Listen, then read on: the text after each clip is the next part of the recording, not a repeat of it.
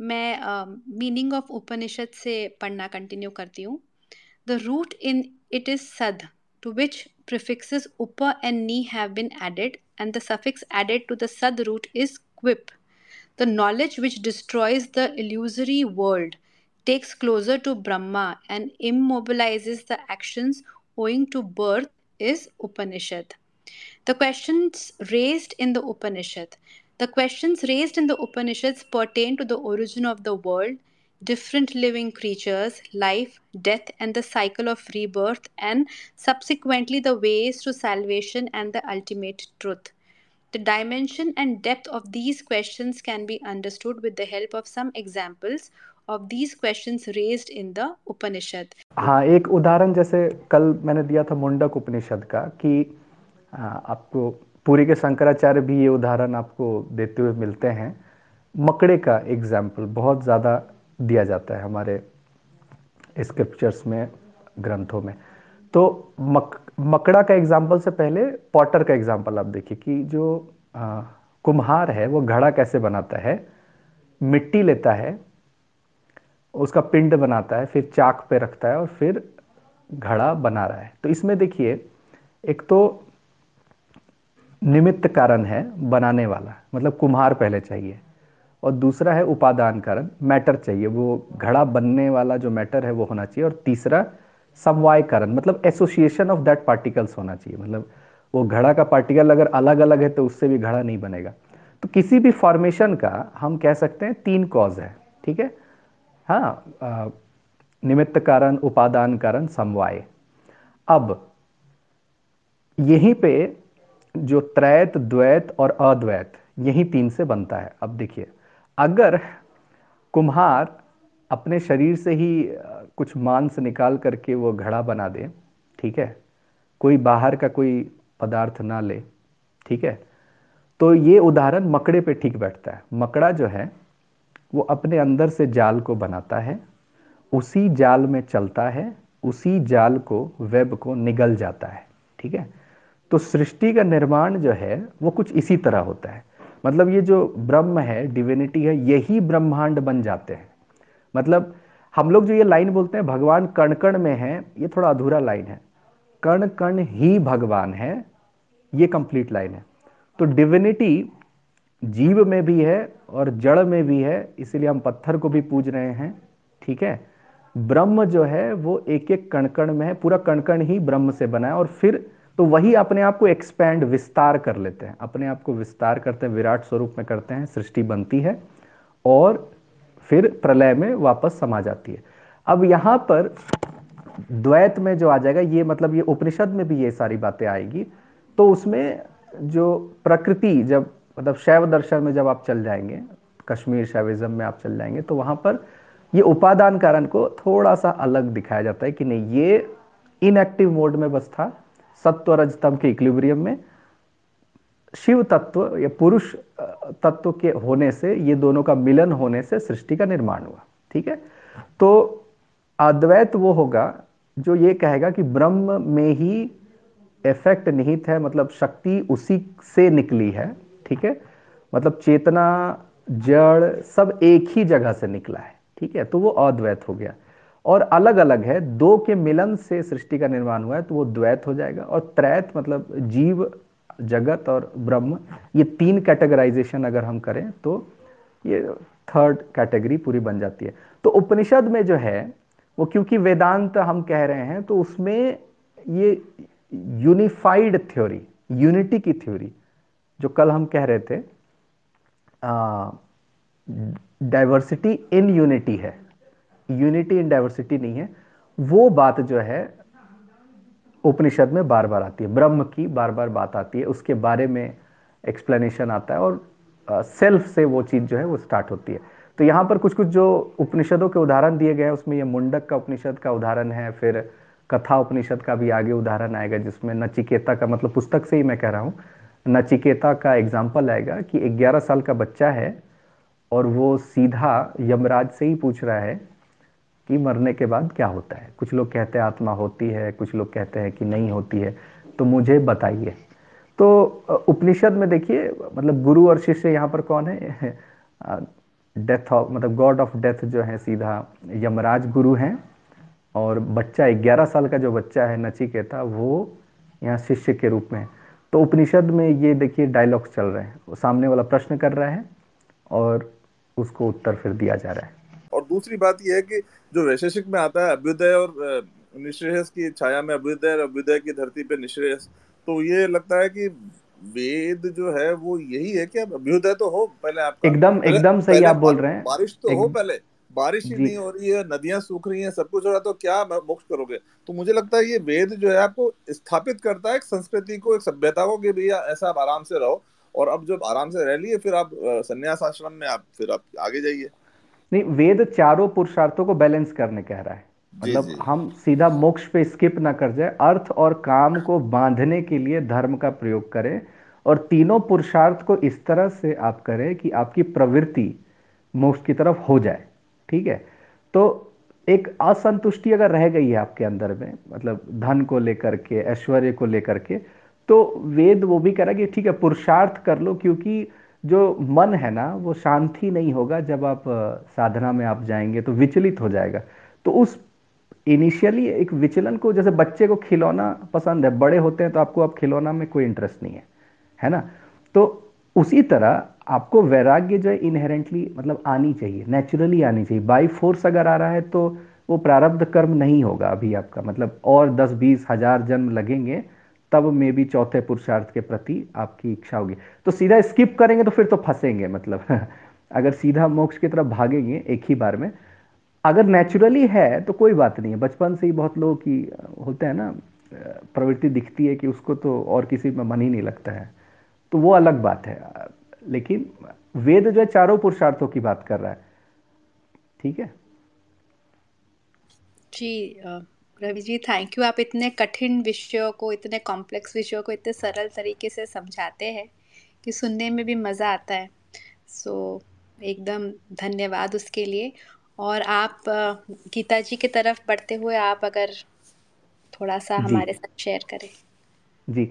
आ, गीता में आ, जो सबसे बड़ा एक मतलब फ़ेमस है श्लोक कर्मण्यवाधिकारस्ते माँ फले सुखदाचन और इसके बाद के चार श्लोक, इसके पहले का एक श्लोक, ये सबको एक साथ लेना चाहिए। मतलब आप एक श्लोक को पिक करेंगे और उसका अर्थ निकालेंगे कि कर्म करो, फल की चिंता मत करो।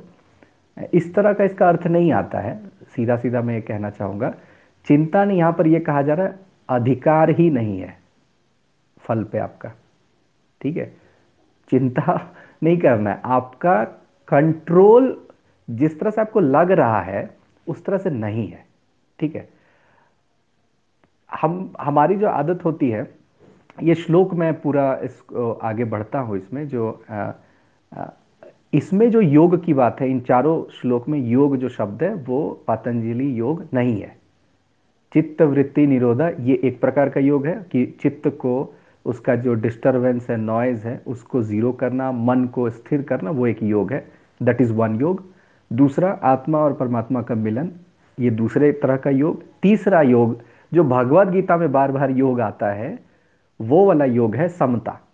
समता मतलब हैप्पीनेस में भी सौरव में भी, किसी भी सिचुएशन में लाइफ का अपसाइड और डाउन साइड में आपको जो है बैलेंस बना के चलना है। आप उस लहर में कभी उछल गए, कभी बहुत डूब गए, ये अगर आपका लाइफ स्टाइल है या जी लाइफ की फिलॉसफी है तो बड़ा दिक्कत है। यहाँ पर योग जो है समता है, बुद्धि को स्थिर रखने की बात होती है। अब ये क्या है इसका मतलब? यहाँ पर जो हम डिसीज़न लेते हैं, वो मन के लेवल पे लेते हैं, ठीक है?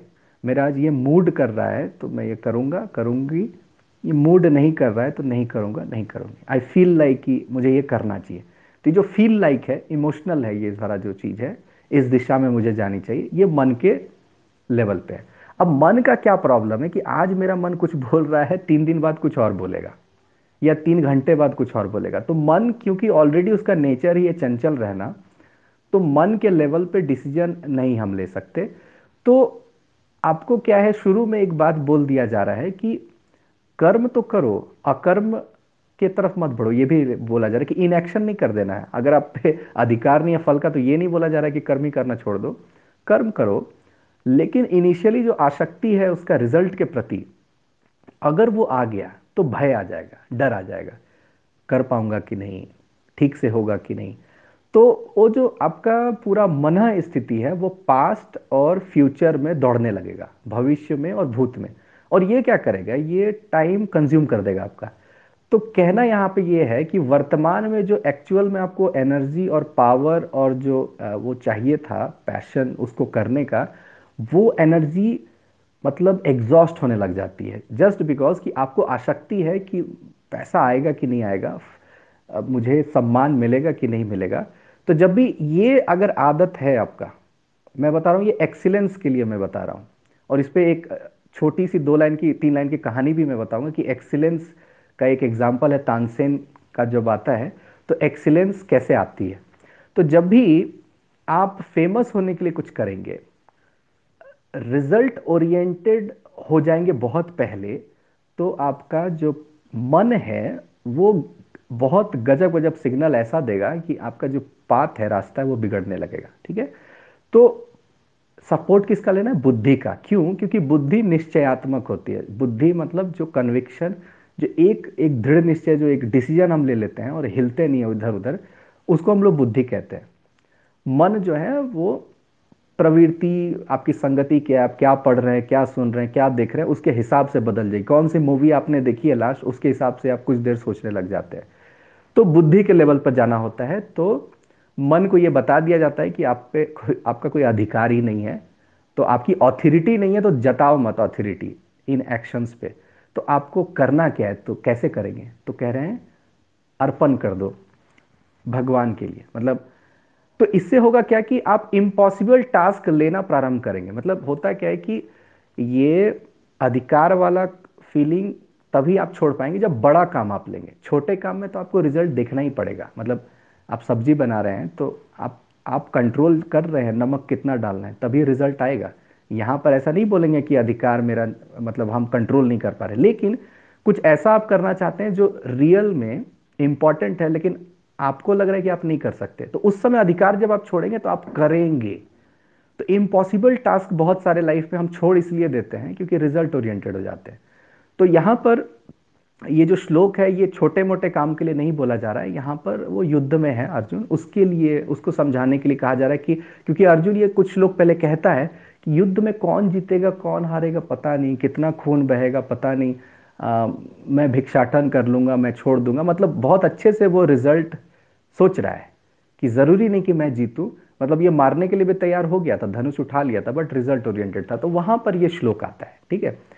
अब एक्सीलेंस कैसे आएगा? जब आप मतलब भाई साहब मतलब अधिकार आप छोड़ेंगे तो एक्सीलेंस कैसे आएगा? देखिए तानसेन का एग्ज़ाम्पल तानसेन को गाते हुए देखकर अकबर कहता है कि मतलब तुमसे बढ़िया तो कोई अब गा ही नहीं सकता मतलब ठीक है मतलब तो तुम तुम किसको बोलते हो कि सबसे अच्छा गायक है, सबसे अच्छा सिंगर कौन है? मतलब तुम्हें पूरी दुनिया पसंद करती है, तुम तो किसी को पसंद करते होगे। तो वो तानसेन अपने गुरु का नाम बताते हैं। तो अकबर कहता है कि ठीक है, उनको बुलाओ राज दरबार में और उनको बोलो गायन करने के लिए। तो उन्होंने कहा तानसेन ने, वो किसी के लिए नहीं गाते हैं। किसी के बुलावे पे नहीं जाते हैं। आपको जाना पड़ेगा उनके पास जो है और और उनको पता ना चले, आप छिप के आप सुन सकते हैं। तो अकबर जाता है और छिपा हुआ रहता है और तानसेन के गुरु को वो सुनने का प्रयास करता है और सुनते सुनते क्या होता है कि अकबर के आँख से आँसू आने लग जाता है, ठीक है। अब अकबर को यह भी बोला गया था कि उनका जब मन करेगा तभी वो गाएँगे। आपके बोलने पे और किसी के बोलने पे वो नहीं गाते हैं। तो जब आँसू निकलता है अकबर का, तब वो पूछता है तानसेन से कि ऐसा क्या है कि वो इतना अच्छा तुमसे भी अच्छा गा पाते हैं और किसी और को पता भी नहीं है। तो उन्होंने कहा कि, तानसेन ने कहा कि जब राधा रानी बुलाती है, कृष्ण भक्ति में जब वो लीन होते हैं, तभी गाते हैं। ऐश्वर्य के लिए नहीं गा रहे हैं, धन प्राप्ति के लिए नहीं गा रहे हैं है ना अपने आप को साबित करने के लिए नहीं गा रहे कि मैं सर्वश्रेष्ठ गायक हूँ ठीक है? तो इसलिए वो मेरे से भी ज़्यादा बेहतर गायक है। तो ये जो श्लोक ये जो उपनिषद की कथा है ये ये उपनिषद की कथा है और गीता का ये जो श्लोक है इसमें एक्सीलेंस का ही सीक्रेट दिया हुआ है कि when you are bound to have कि मुझे आ, कद्र नहीं मिल रहा है मुझे वो अवार्ड मेरे से मिस हो गया। तो क्या आप अवार्ड के लिए वो काम आपने किया था? बहुत बड़ी एनजीओ है मुझे रेस्पेक्ट नहीं मिला। आ, मैंने जीवन भर सेवा दिया लेकिन मुझे वो पद नहीं मिला ठीक है? तो वो फिर एक्सीलेंस आपको तरफ़ नहीं ले जाएगा। ये भारतीय सनातन ये कह रहा है कि अर्पण आप करेंगे अपने काम को भगवान पे ईश्वर पे परमात्मा पे तो वो आपको एक्सीलेंस देगा क्योंकि उसमें निष्काम भावना आ जाएगी। There will be no raga and dvesha. तो ये था भगवत गीता का श्लोक। रवि जी, एकदम आनंद आ गया सुन के आपको। इतना सुंदर विवरण, इतना सुंदर डिस्क्रिप्शन था आपका कि मुझे लगता है कि रोज स्पेस बंद करते समय एक आपने इस तरह का हमें इतना सुंदर विवरण वाला एक एक श्लोक समझाना चाहिए।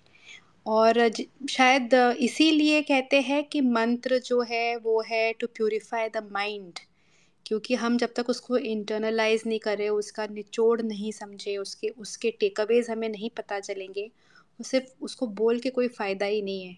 तो वो पूरा जब हमें उसकी फ़िलॉसफ़ी वो उसके टीचिंग्स को हम समझ पाएँगे तो ही तब, तभी हम उसका इतना आनंद ले पाएँगे।